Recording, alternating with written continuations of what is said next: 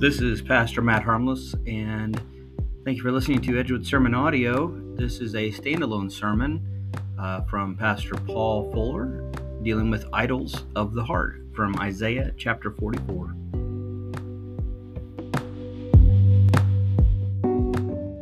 Well, good morning. Normally I'm preaching through Joshua, but I am the next section of the text in Joshua is a text that I need some time to study through um, because it's it, it'd be one of those passages that you would normally be reading your Bible reading. You start flipping the pages to get to where it gets good again. It feels like it's this tribe got this section of land, and this tribe got this section of land, and this tribe for seven chapters. And I'm like, and if you remember, as you've listened to me preach through Joshua, I always try to point out, like, how does this text point us to Jesus, right? Because Jesus said that all of the Old Testament points to him. Well, looking at those land things, that's the question in my head. How does this point to Jesus? So I'm going to study that for a month and think that through. And so today, though, uh, God has a message for us from the book of Isaiah. We're looking at Isaiah 44, and I want you to turn there. Thank you. I'm going to need this.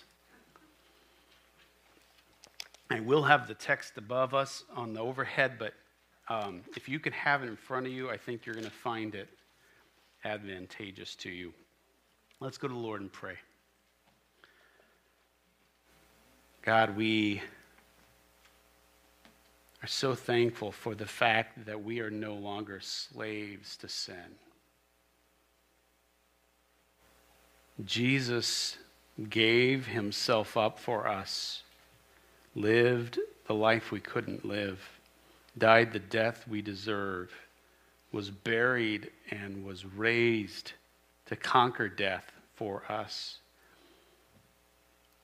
And your spirit gives to us that resurrection life, that freedom from sin, the freedom to worship you, the freedom to be able to worship you instead of anything else that we think is going to make us happy. And yet we struggle. We've struggled this week. We've chased after other lovers less wild. God, we need a reminder, a fresh reminder that you are the God who is worthy of all praise. You are the God that we can revere. You are the God who we can trust. You are the God who we can fear and love. And you are the God who really, truly will fill us. Would you help us this morning to see this truth from your word? God, would you, by your Spirit, open our ears to hear what you would hear, want us to hear this morning? In Jesus' name, amen.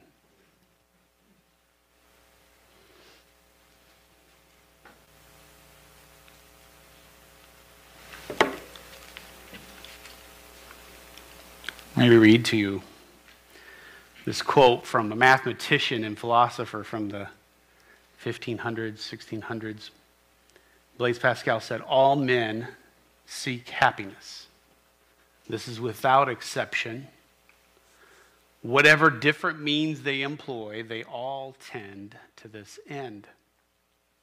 The cause of some going to war and the others of avoiding it. It's the same desire in both, attended with different views. The will your wanter, never takes the least step but to this object. In other words, you're always going after what you think will make you happy, avoiding what won't make you happy. That's what he's saying there.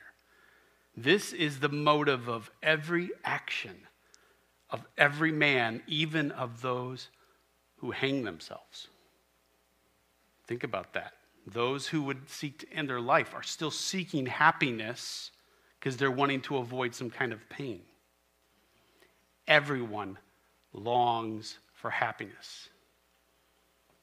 And this longing for happiness drives what we worship. And this morning, I want us to help us see that we have what I would call a worship disorder. The DSM 5 lists hundreds of disorders. Interestingly, they all can be encompassed by this one disorder called a worship disorder. There are things that our hearts cling to because we believe they're going to give us happiness. We believe that they're going to deliver on their promises. And when we have our eyes off of Christ and set on whatever else it is, we're deluded, we're tricked. And we are prone to wander as we know this, right? We know it even this week. I know it. My mind wanders off of the cross, off of the one who fills me. But God's word for us has hope. That's what we're going to see in Isaiah 44. God will give us grace by his Spirit through the word, because that's the work that he does to help us turn from idols, these idols that lurk about in our hearts. And God will help us find real joy and true satisfaction in himself as we see his glory revealed in the face of Jesus Christ. So, in our text this morning, we're going to see four directions. In Isaiah 44, we're going to see four directions to help us find lasting satisfaction in Christ. This text will lay out four ways for us to find lasting satisfaction in, Christ. So let's just start off with verses 6 through 8 and read that. Isaiah 44, 6 through 8 Thus says the Lord, the King of Israel and his Redeemer I, the Lord of hosts, I am the first and I am the last. Besides me, there is no God. Who is like me? Let him proclaim it. Let him declare and set it before me, since I appointed an ancient people. Let them declare what is to come and what will happen. Fear not, nor be afraid. Have I not told you from of old and declared it? And you are my witnesses. Is there any God besides me? Or is there any other rock? I know of none. So, the first direction that we're going to see in this text today is to revere the God of your salvation, to revere the God of your salvation. That word revere, reverence, we get that from that to show great honor for. We need to show great honor to the God of our salvation. And you can see it in this text that he gives us so many reasons why we should honor him. Because look at this. He says right out of the gate, Thus says the Lord. That's Yahweh, his covenant name. He says he's the king of Israel. It says he is the Redeemer it says that he's the Lord of hosts. That means he's the captain of the armies of heaven. That's what that means.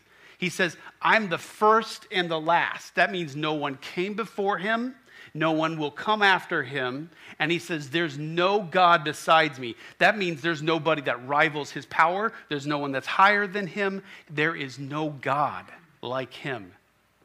And then he says in verse 7, Who is like me? And when he says, let him proclaim and declare it, it's like him coming to the courtroom and saying, I'm putting myself on trial here. Bring forth your witnesses who can show, bring forth someone who can rival me. And what does he find? He finds an empty courtroom because no one can bring any God to the table that can rival him. No one shows up. And then in verse 8, he says, to not fear. Do not tremble. Do not be afraid. It's God's saying, You don't have to be afraid because I'm greater than all that you fear. Anything you can think of that you're wrestling with for fears, God's saying, I'm bigger than that. I'm greater than that. That's what he's saying right there. To Israel and to us today, you don't have to be afraid because I'm greater than all that you fear. You can trust me, he's saying, because I am the source of what you're longing for. In this passage today, God's speaking to us just as he did through the prophet Isaiah to the people of Israel. This was written to the people of Israel way back, around 500, 600 BC. I did that backwards 600, 500, actually, probably a little bit 700s. The people of Israel had witnessed God's great power right? Even in the book of Joshua, we're seeing over and over God displaying his great power. And they had seen that there was no God higher than him. And they needed to be reminded. That's why this passage was here. Now, the whole time before even the book of Joshua, they're wandering in the wilderness. And in that wandering time, they saw that He provided food for them. He kept their cattle alive. He made their clothes to not wear out. He caused their wombs to bring forth children. They saw in an utterly desolate place in that wilderness that He provides for their every need. And then they came into this land that we've been seeing in the book of Joshua this pagan land where people were sacrificing their children to gods, not Him. And instead of doing, we're seeing this, I'm kind of revealing near the end of book of, the book of Joshua what happens. Instead of doing exactly what God told them to do, of wiping them out, to remove the idolatry from the land, the people of Israel end up just settling in. And over time, they forgot about the wilderness. They forgot about that time that they had intimacy with God when He provided for every need they had. And what do they do? They start marrying the people in that land and worshiping their gods. And Isaiah warns in this chapter to Israel you must stop this idolatry. They had forgotten all that God had done for them and promised to continue to do for them if they would just obey Him. And they had replaced Yahweh with Baal, with Asherah. They replaced Yahweh, the creator and sustainer, the king of the universe, with gods that are not gods. And instead trusted in those idols. And we look at that, you and I look at that, that, that craziness to go from a God who can split the sea, make water come out of rocks, give bread from heaven, and quails just appear in the middle of the wilderness. We, and then they turn to something else, and we say, That's crazy. Why would you turn away from a God who would do all of that for you to this? Whatever, nothingness. We think it's craziness, don't we? We do the same thing. We do the same thing. We see that cross right there, and we are reminded that He lived and died for me and gives me hope eternal. And then I think I'm going to find happiness in Ben and Jerry's. God's telling you today to look to Him. That's what He's telling Israel, and He's telling us to not just simply say, Oh, the wonderful cross with my mouth, but to believe it in our hearts that God is the one who can be trusted he can be trusted. Look at this verse again. I've listed out everything he says in these, those verses there. It says he's the Lord, he's the King of Israel, he's the Lord of hosts, he's the first and the last. There is no God beside him. He's established ancient nations, he has declared the things that are to come. We are his witnesses. There is no God beside him, there is no rock we know of, none. That's the God we're called to revere. That's the God we're called to revere, the God of our salvation. That's the first direction God wants us to see in these first three verses. The next direction we're going to see is to recognize the absurdity of your idolatry, to recognize the absurdity of it. So I want you to try to imagine this next story that's in the text here, verses 9 through 19. I'm just going to read part of it and then jump down a little bit. There's a lot here but it's very visual. So if you can kind of even maybe close your eyes and listen and put on your thinking caps, says, All who fashion idols are nothing, and the things they delight in do not profit. And I'm jumping down a few verses. A man cuts down cedars, or he chooses a cypress tree or an oak and lets it grow strong among the trees of the forest. He plants a cedar and the rain nourishes it, and then it becomes fuel for a man. He takes a part of it, cuts down that tree, sets it on fire, and warms himself. He kindles a fire and bakes bread.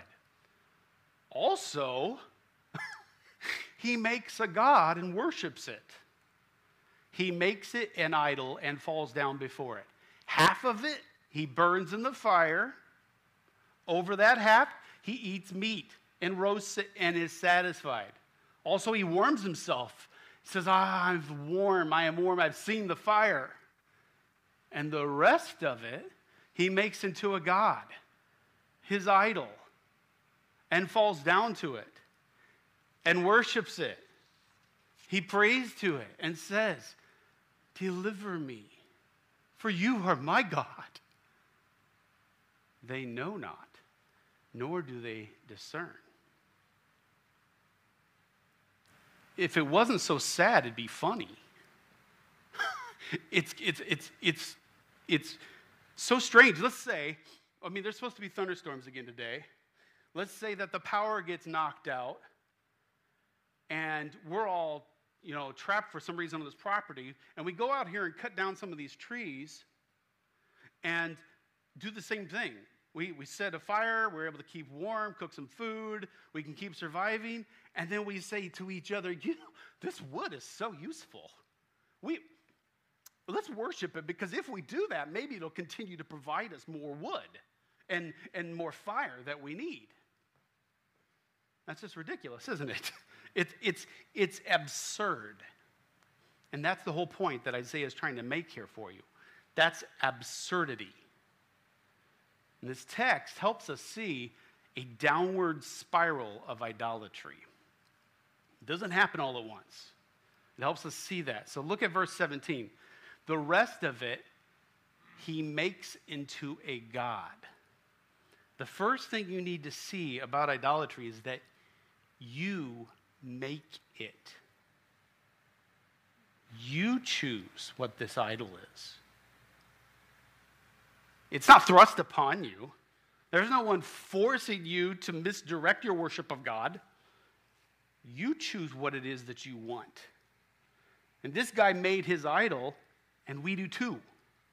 We choose what we're going to worship.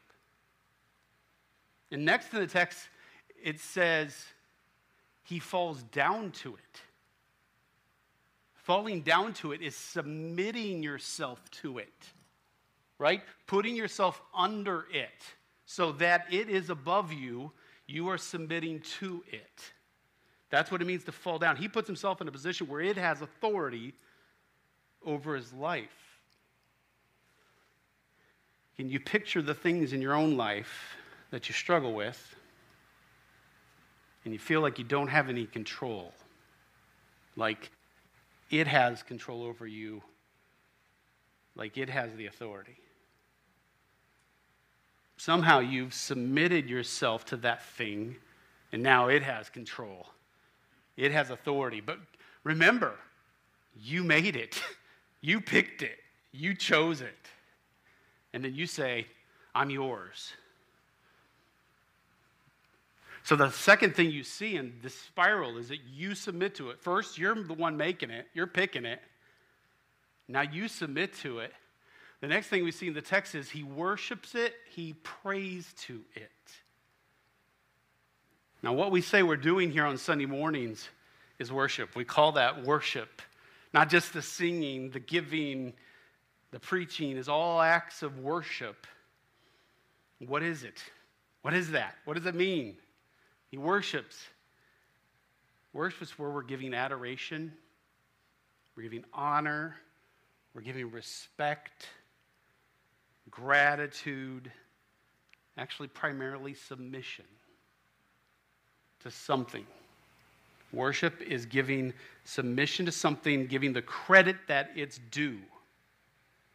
And this morning, we're here, right, to give God the credit He's due. That's why we get together, because we know in our hearts and our minds, God is the one to whom all credit is due.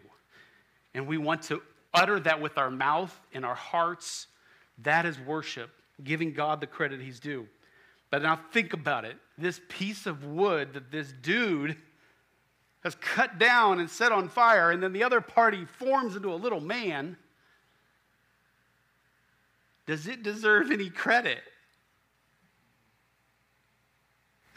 Does the, the, the, little man deserve any credit at all? What did it do? What did the wood do? Can it see? Can it hear? Can it even talk? What credit does a block of wood deserve? But that's what we do. We give credit to it, we worship it. That's the next step in this downward spiral. You worship it, you give it the credit that you think it's due. Now, that last part of verse 17 is where it really gets interesting. He says, Deliver me, for you are my God. Deliver me. Here's the key to idolatry, folks, right here. We believe it will deliver on its promise. Whatever it is that you have, that your heart turns away from Christ towards, and we'll get into this a little bit, you believe that it promises something to you. It will give you something. And you believe that it'll actually do that. You think that it'll deliver on its promises. If you were this man, you would have believed that this idol represents some kind of God who would continue to keep you warm. And that that God will continue to grow other little trees. And that's where fire somehow comes from. Because an idol gives us or has something that we want. We believe that its ends will produce happiness and satisfaction. But verse 9 makes it clear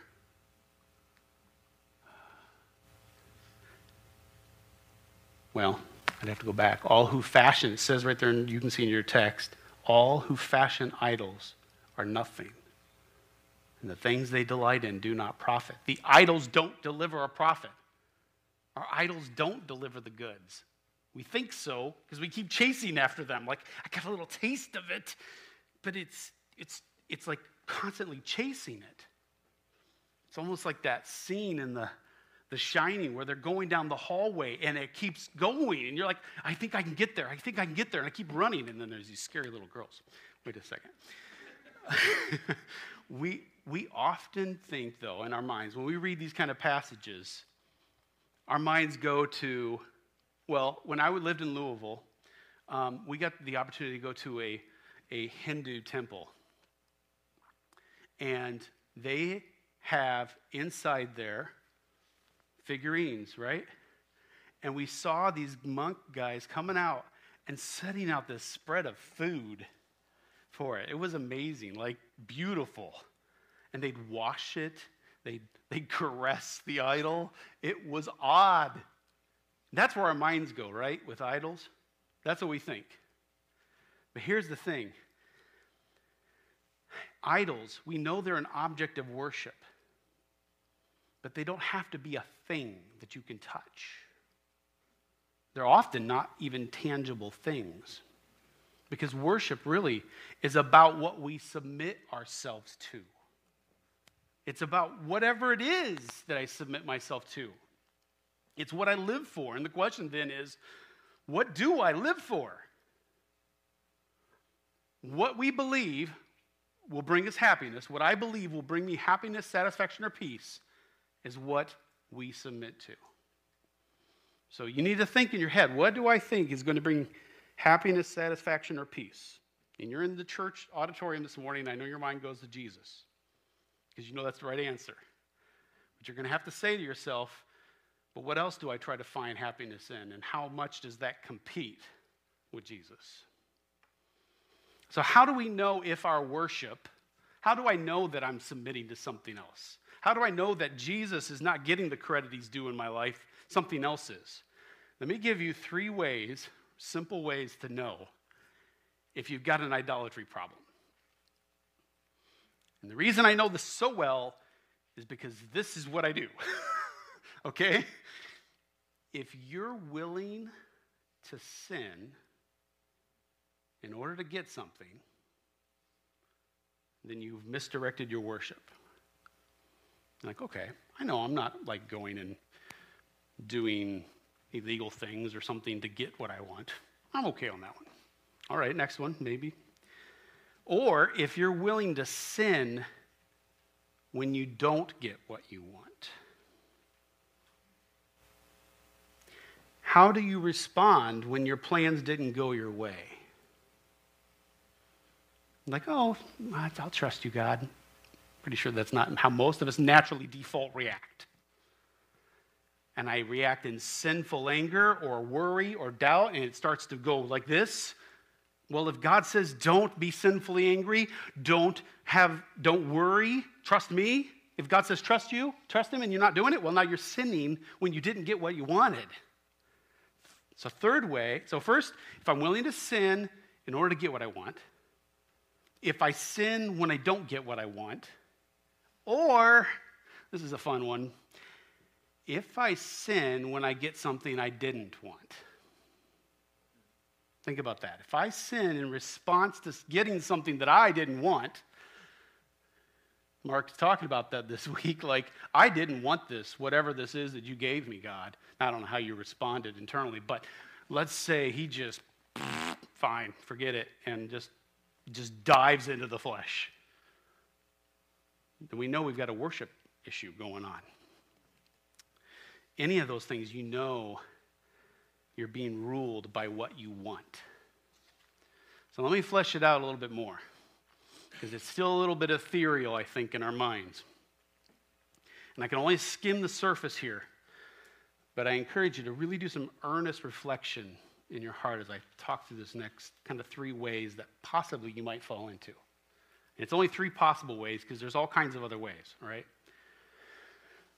What if, what thing, I mean, what thing in your life would you feel like giving up on life for if it was taken from you? Maybe there's something that's so precious to you that if that thing or that person was removed, that you'd feel like quitting.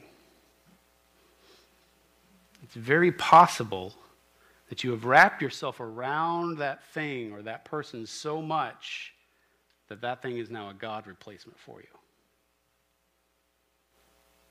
What is it that so, if I lost that, I'd have a hard time following Jesus.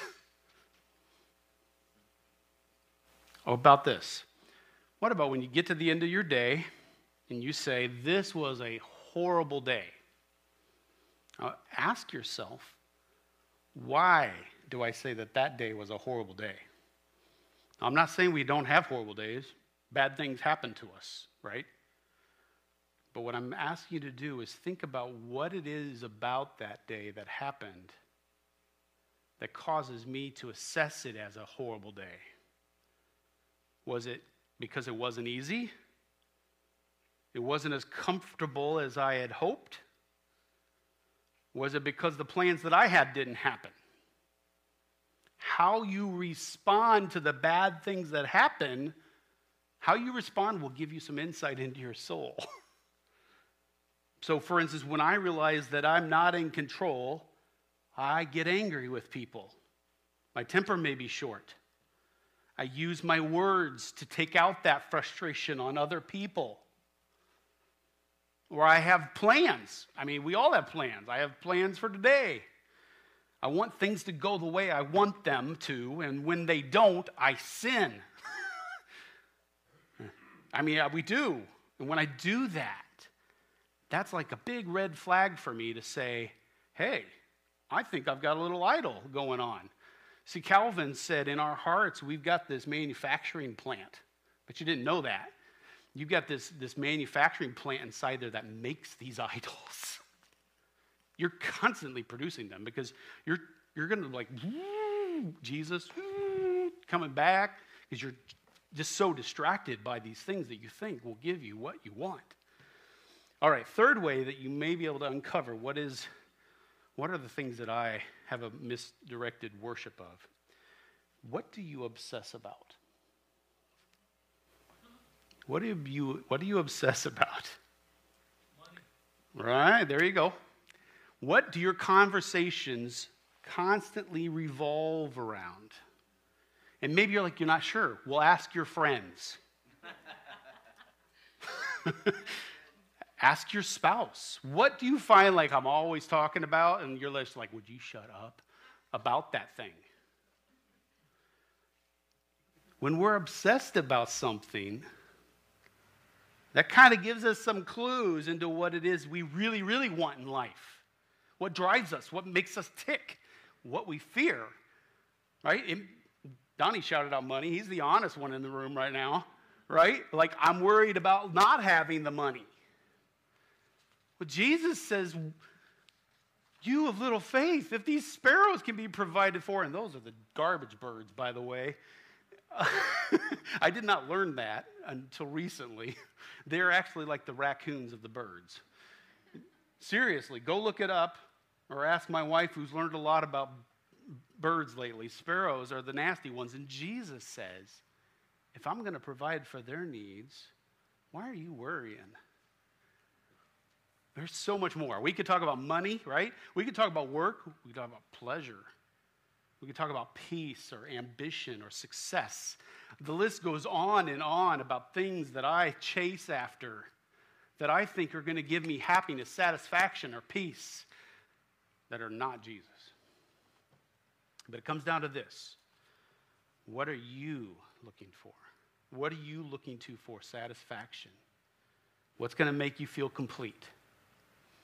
And whatever that is, you believe it will deliver on its promises. What's interesting is in our passage in verse 20, Isaiah calls this absurdity feeding on ashes. Look at that, verse 20 of Isaiah 44. He's talking about the dude he says he feeds on ashes. A deceived heart has led him astray, and he cannot deliver himself or say, Is there not a lie in my right hand? We are so deluded that we don't even know that we're chasing these sometimes. We're feeding on ashes. Picture that in, my, in your mind. We got a nice little fire ring out here in the back. Thursday night, maybe if it wasn't so hot, let's have a fire and set up our tents. And the next morning we get up, we're going to have breakfast, and Jean goes out and gets a big bowl and scoops the ashes into it and comes out and starts to serve up ashes for you to eat. That's nasty. That's what he's saying. He feeds on ashes. He's looking for his satisfaction, that hunger in something that's like, right? oh, what's with the horror movies in my head today? Like, you see these pictures of these horror movies and that stuff just coming out of the mouth? That's what it's like. It's nothingness. I don't even watch those movies that often. this is absurd. Why? Because we have a God who's worthy of all praise, who can be relied on, who has never failed us, who sustains us, who reaches down and changes our cold, dead hearts to believe Him, who sent His only Son to save us, who promises to never leave us or forsake us, who has delivered on His promises. He has delivered on his promises. Our idols don't deliver on their promises, but he has and we go and eat ashes. But I know that, I know that this introspection is painful. this is not fun stuff, is it? And, recognizing the absurdity of our idolatry is not the only direction, though, that's in this text. All right, you got to see that he starts off with God, revere I'm way behind. Revere the God of your salvation. We see that. He sets himself out as the God who should be revered. And now he says, recognize the absurdity, but he goes on. He goes on, okay? Verse 21 says, boy, he says, Remember these things, O Jacob and Israel, for you are my servant I have formed you.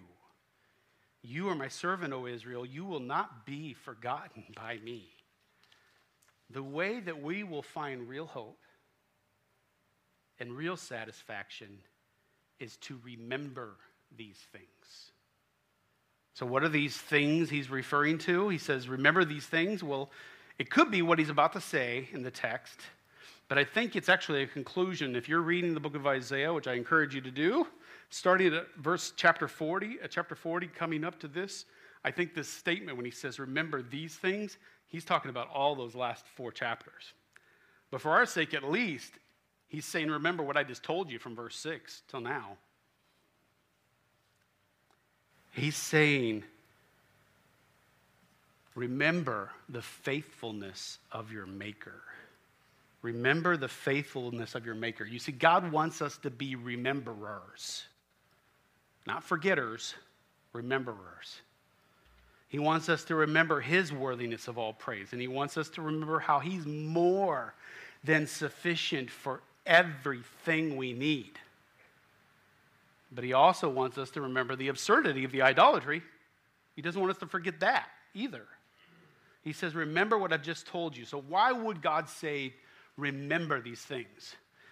Well, he says that because Israel's a forgetful people, and we are too. Like, you could read from, from uh, in Exodus, in the book of Deuteronomy, when it reviews it all, and, and Numbers is great.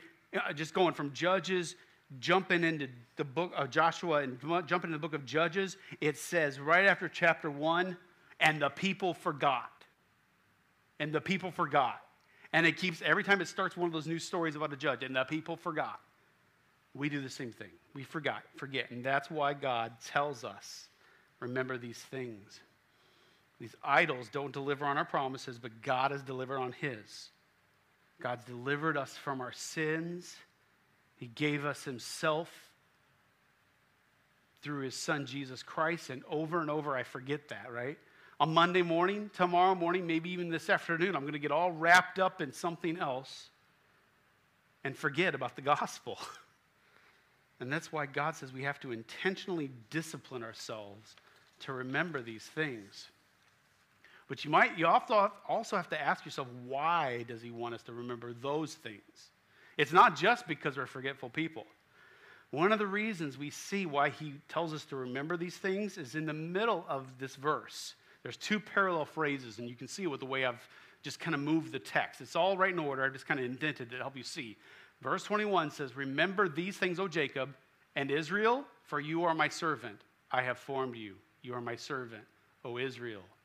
You will not be forgotten by me. When you read that kind of thing in Hebrew, it just sticks out like I've done it right there. It's just right in the center. I have formed you. God's saying, I have formed you. If you go back to verse 9 and go all the way back through that and look for the word formed, you're going to see that the man forms his idol. And God says, huh, why would you worship the thing you form? Like, it'd be like, Wesley and I like to talk about this. It'd be like, Wesley, you making a cool thing with Legos, and you, it's awesomeness. And you set it up here and you go, oh, oh, beautiful Lego God. Why would you worship the thing you make? On the other hand, doesn't it make complete sense to worship the thing that makes you?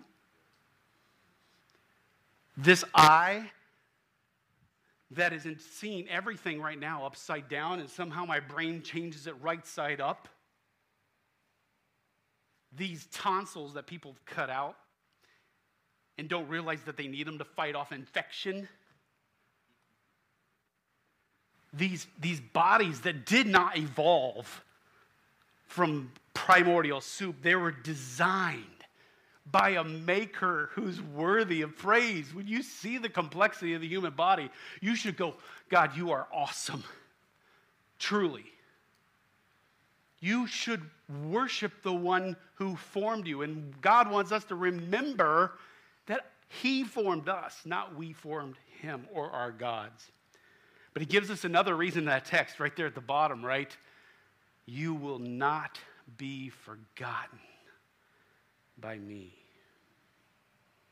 Now, this, this Isaiah 44, so a little bit of Bible history. Normally, I'm in the book of Joshua. In the book of Joshua, Israel's been come out of Egypt. They're coming into the land they prom- they're promised, and they don't do what they're supposed to do, and they worship idols. Fast forward about several hundred, several hundred years, and they're really just worshiping idols a lot. And God sends prophets over and over and warns them and says, If you do this, I will curse you. I will send you away as slaves. And Isaiah, the book of Isaiah, is the prophet Isaiah speaking to Judah and saying, This is what's going to happen, and it happens actually in the book. They're sent off to Babylon. Now, can you imagine yourself being in Babylon? Maybe you can't. Let me help you. Let's say the Chinese take over the United States. And they start locking you up, putting you on a boat, and taking you to Timbuktu and putting you in little prisons.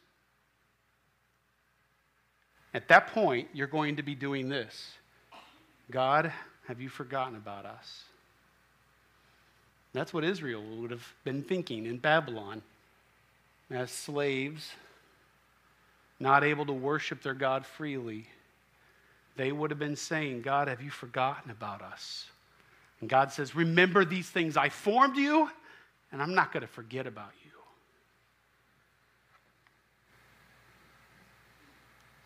He would have said, I know how horrible the pits are that you have dug for yourself, and how this idolatry of yours has brought you into this captivity you're in now, and how it must feel like I've abandoned you. But I want you to know, Israel, I will not forget about you.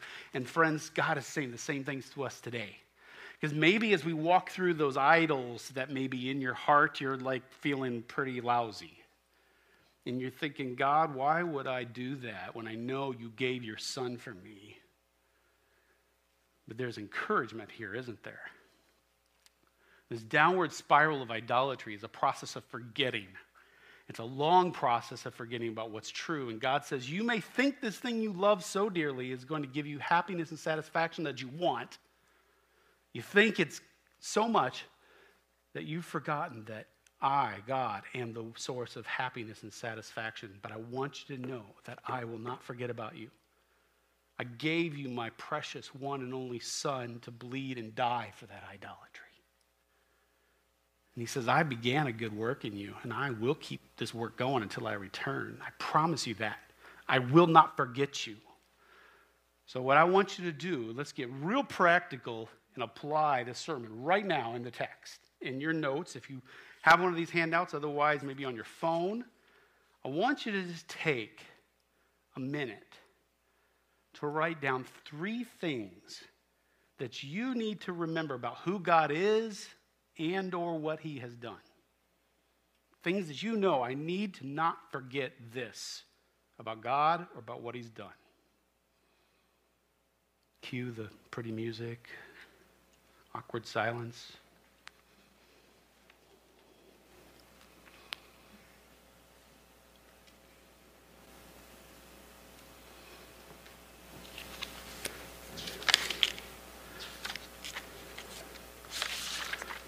Let me just read off a few things I said earlier in my text that may, if you're like, I'm not sure right now my brain. God is the one who can be relied on. He has never failed you. He sustains you. He gave you a heart to believe. He sent Jesus to save you. He promises to never leave you.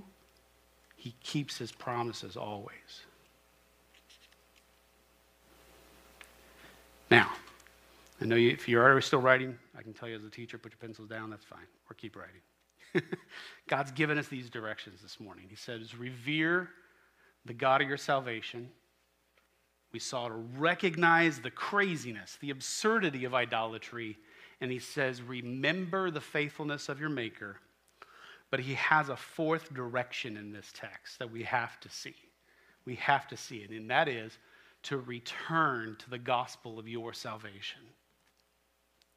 Return to the gospel of your salvation. Look at verse 22. He says, I have blotted out your transgressions like a cloud, and your sins like a mist. Return to me, for I have redeemed you. The reason for turning away from the ashes of the idols is this because he's blotted out your transgressions. He saved us with his own blood. He's cleansed us and purchased us as his own special possession. And this verse describes it like a mist. As quickly, it's like a fog. As quickly as the morning progresses, that fog dissipates, right? You get up, especially over the cornfields, you see that cloud.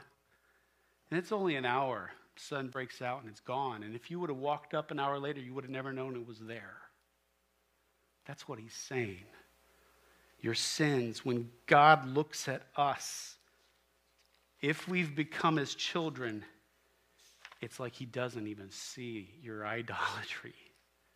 That sin, where all he sees is Jesus' blood, perfect righteousness for you. And if you've never put your trust in Christ alone for your salvation, today is the day. Today is the day that God's calling you to repent, to return, to turn to Him, to turn from those idols that won't give you the happiness that you're looking for. You're chasing after things that will make you think, they think you think they will deliver you. But you're just running in the wind. Whatever it is that you're chasing, it will not make you happy. And God says, Today is the day of salvation. Now is the time to come to Him. Don't think, Well, I've got time. You don't know when your time will come.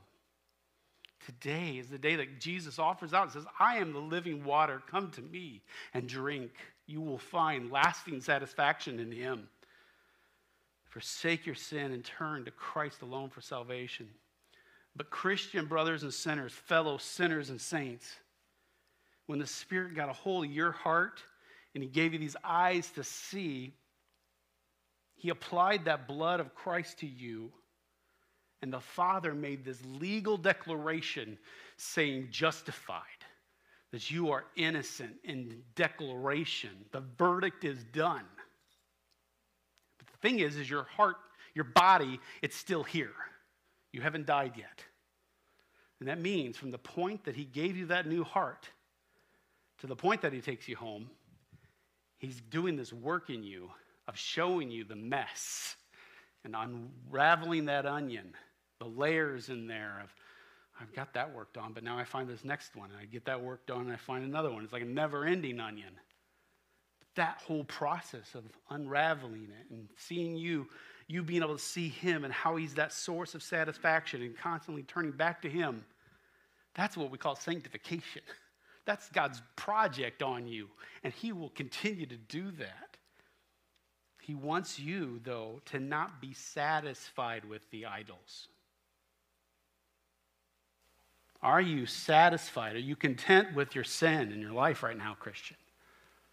He says, you're spurning my blood when you do that. So if you've trusted in Christ and have put your faith in Him, you're no longer called an idolater. You may do idolatry, but you're not going to find the New Testament calling you an idolater. Calls you child of God. Sang about that this morning, right? I'm no longer a slave. I am a child of God. My child needs to be disciplined, right?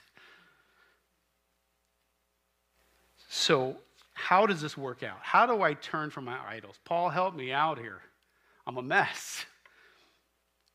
Well, there's the obvious answers, and these obvious answers are always the right thing, but we also need some help sometimes with doing them.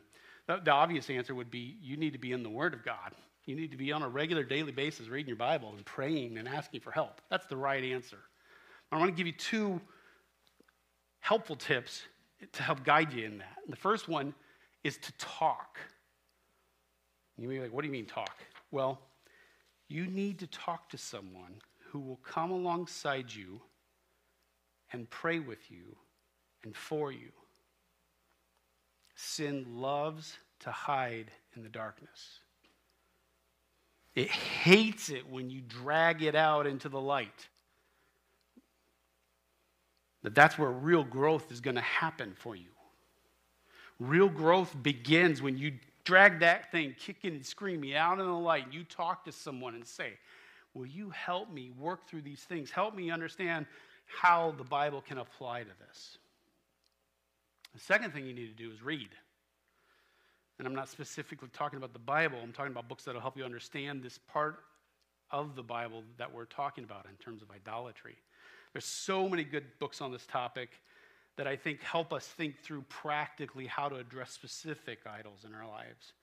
And I've listed several on the back of your handout there. So if you didn't get a handout there, right there by that little on that podium pedestal thing as you walk out, I also have them up here. If you want to come and look and say, okay, which one would be best for me, feel free to come up there. But if it's like too embarrassing to come up because sin hates it come out in the light, I get that. You've got my number. You've got Matt's number. If you don't, get our number. But it's not just your pastors. Each one of us that names the name of Christ is called to help each other walk through this. So find somebody and say, let's read this book together. And we can grow on this together. I've prayed today, prayed over today in this message that the Holy Spirit would show us what the idols are in our lives. And I've prayed that you would not be overwhelmed with a sense of your sinfulness. Because there's a, there's a, a, tendency towards that. Now, I preach on a message like this that's talking about sin, idolatry, to go away thinking I'm an awful, awful person. Well, we are. And that's what Jesus came to save us for, right? But there's hope in Jesus, and He's making us what He wants us to be. But we have to recognize that we do misdirect our worship. But what I want us to walk away with is an overwhelming sense of the greatness of God and the greatness of his gospel. It's so amazing that it would cover us and be able to say, These are my children, righteous as Christ.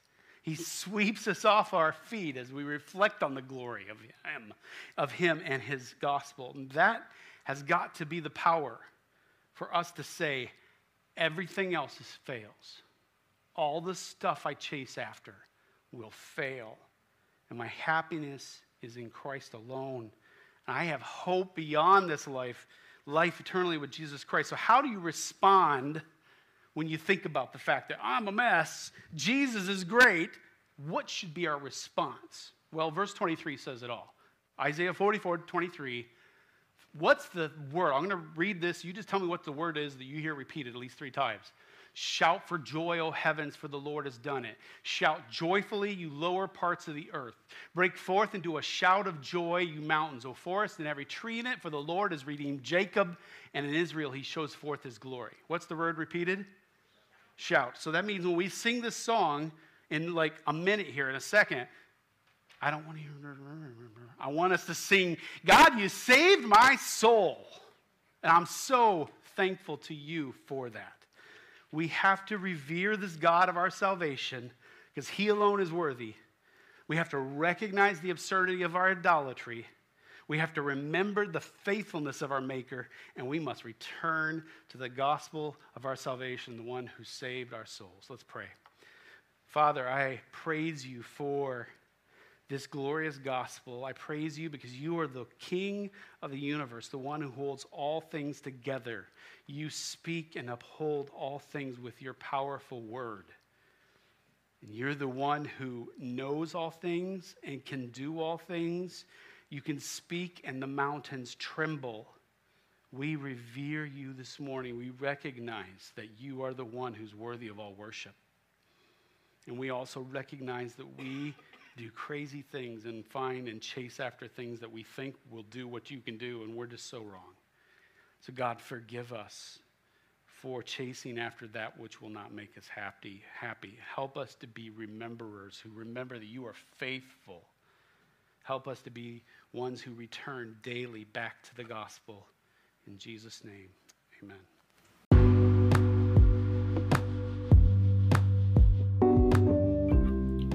Thank you for listening to this sermon. If you have any questions, comments, or concerns, please feel free to contact Edgewood Church at 217 806 0527 or email info at edgewood danville.org.